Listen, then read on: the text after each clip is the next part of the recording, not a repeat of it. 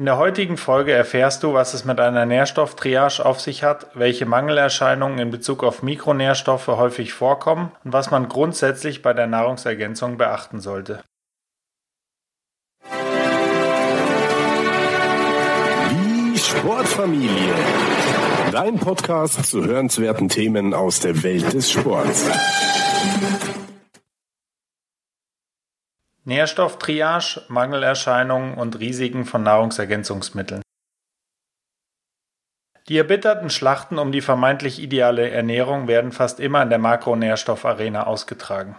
Fast scheint es, als ob nur Eiweiß, Kohlenhydrate und Fett wichtig wären.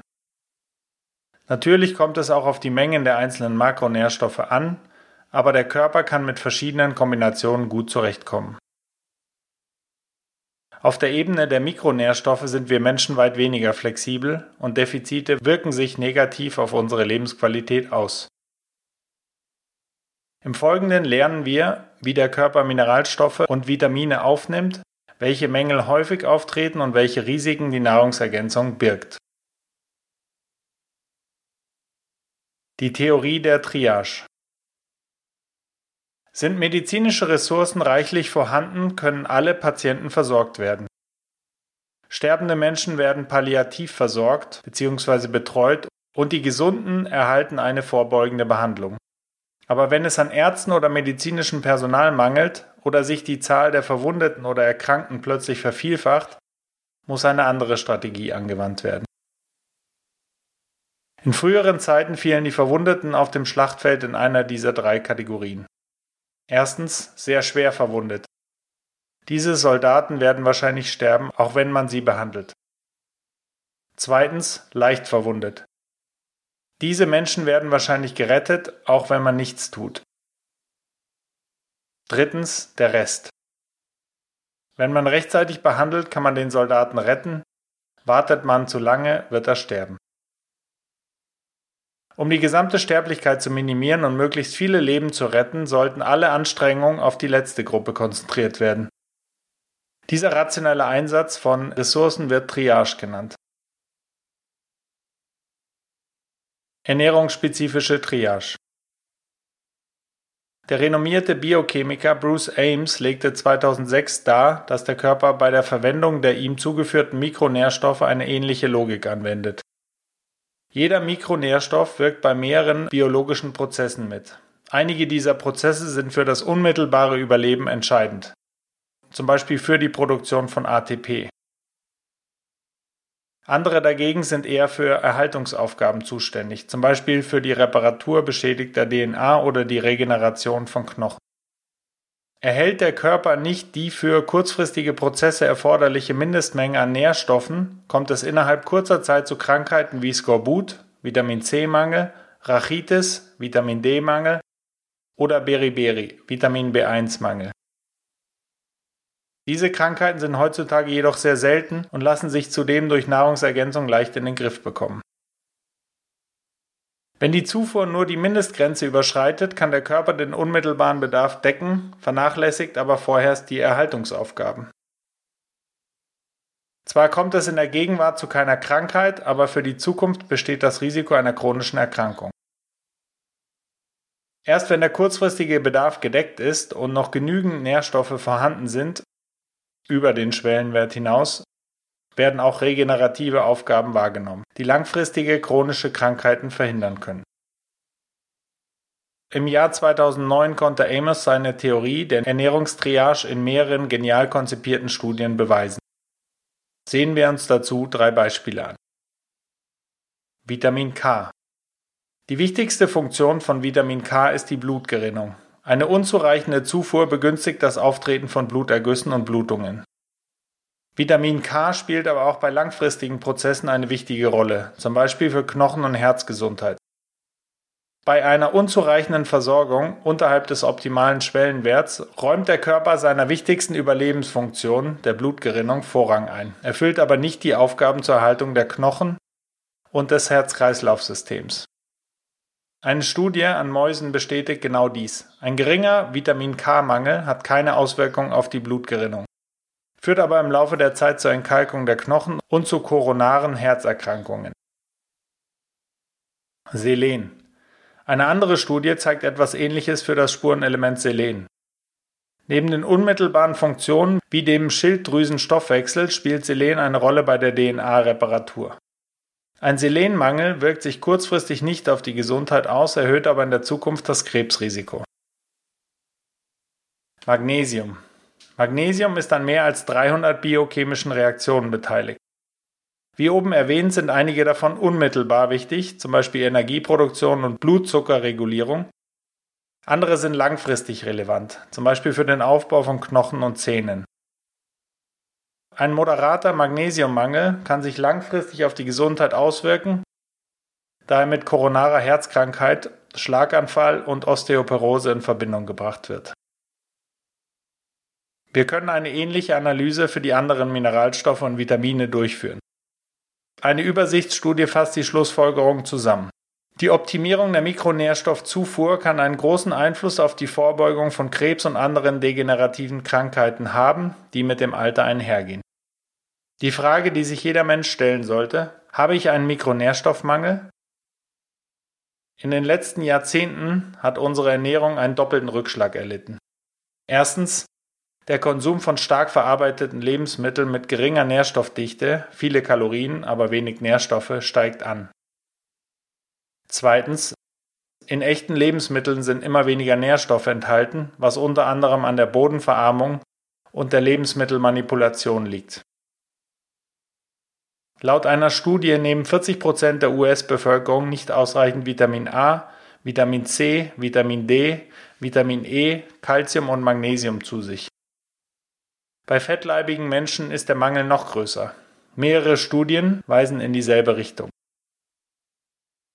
Auch in Deutschland sieht es in diesem Zusammenhang nicht viel besser aus.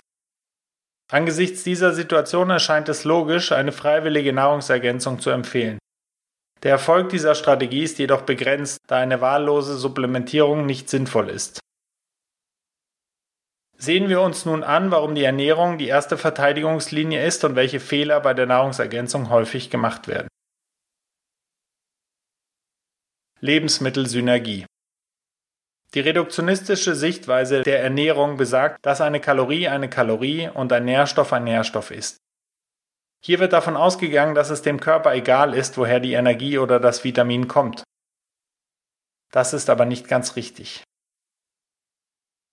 Schon Aristoteles warnte, das Ganze ist mehr als die Summe seiner Teile. Diese Aussage gilt ausdrücklich auch für die Ernährung. Eine Untersuchung stellt das Konzept der Nahrungsmittelsynergie vor und veranschaulicht, warum Lebensmittel viel mehr sind als die Summe der Nährstoffe. Puffereffekt. Die Auswirkungen der Zufuhr eines Nährstoffs hängen von seiner Quelle ab. Der Verzehr von drei ganzen Orangen ist nicht dasselbe wie der Konsum von Orangensaft. Die Lebensmittelmatrix verlangsamt die Verdauung, wodurch die möglichen negativen Auswirkungen verringert und die Nährstoffaufnahme optimiert werden. Synergieeffekte bei der Aufnahme. Die ordnungsgemäße Absorption bestimmter Nährstoffe setzt das Vorhandensein anderer Nährstoffe voraus, wobei zum Beispiel die Synergien zwischen Kupfer und Zink oder Mangan und Eisen bekannt sind. Diese Nährstoffe sind in Lebensmitteln häufig zusammen enthalten, nicht aber in Nahrungsergänzungsmitteln. Die Herkunft ist wichtig. Ein natürlicher Nährstoff ist nicht dasselbe wie seine industrielle Version. In der genannten Untersuchung wird erwähnt, dass Transfette, die natürlicherweise in tierischen Produkten vorkommen, der Gesundheit eher zuträglich sind, während industrielle Transfette äußerst schädlich für uns sind. Es werden mehrere Beispiele für diese Nahrungsmittelsynergie angeführt. In verschiedenen Studien wird das Wachstum von Krebszellen nicht durch das Vitamin C eines Apfels, sondern durch einen Apfelextrakt gehemmt, und zwar noch mehr, wenn die Schale mit einbezogen wird. Je vollständiger die Nahrung ist, desto stärker scheint die positive Wirkung zu sein. Der Verzehr von Tomaten beugt Krebs in größerem Maße vor als der Verzehr des entsprechenden Wirkstoffs Lycopin.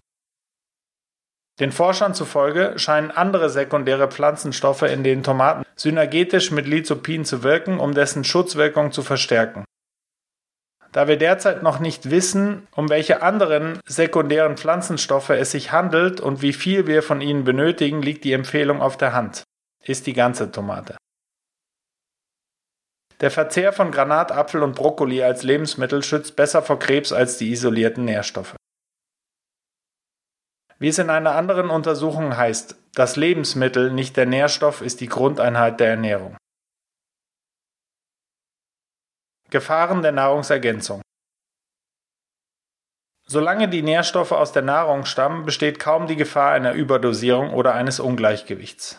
Wenn aber eine Pille, die man in Sekundenschnelle schluckt, so viel Eisen wie ein Steak oder so viel Kalzium wie ein Kilo Joghurt enthält, ist die Gefahr von Komplikationen groß. Und das, ohne hier noch auf die Zusammensetzung des Nahrungsergänzungsmittels einzugehen.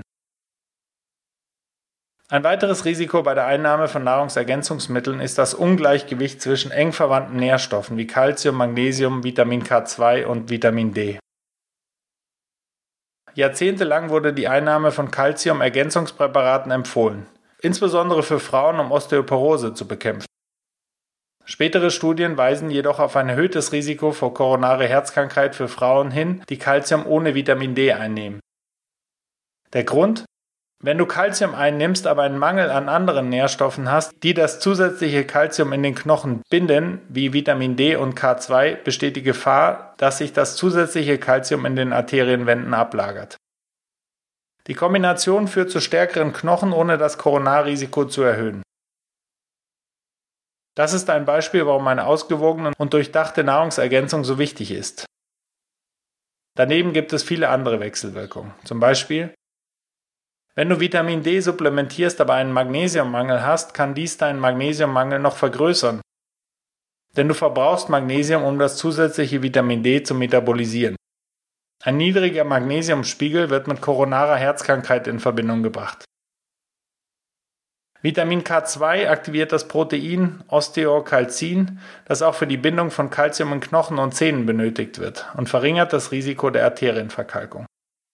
Außerdem wirkt es synergetisch mit Vitamin D. Und das ohne auf die Wechselwirkung mit der Mikrobiota einzugehen, die für die Synthese dieses Vitamins zuständig ist. Es gibt noch viele weitere Beispiele, aber zusammenfassend lässt sich sagen, dass die Nahrungsergänzung im Blindflug nicht ratsam ist.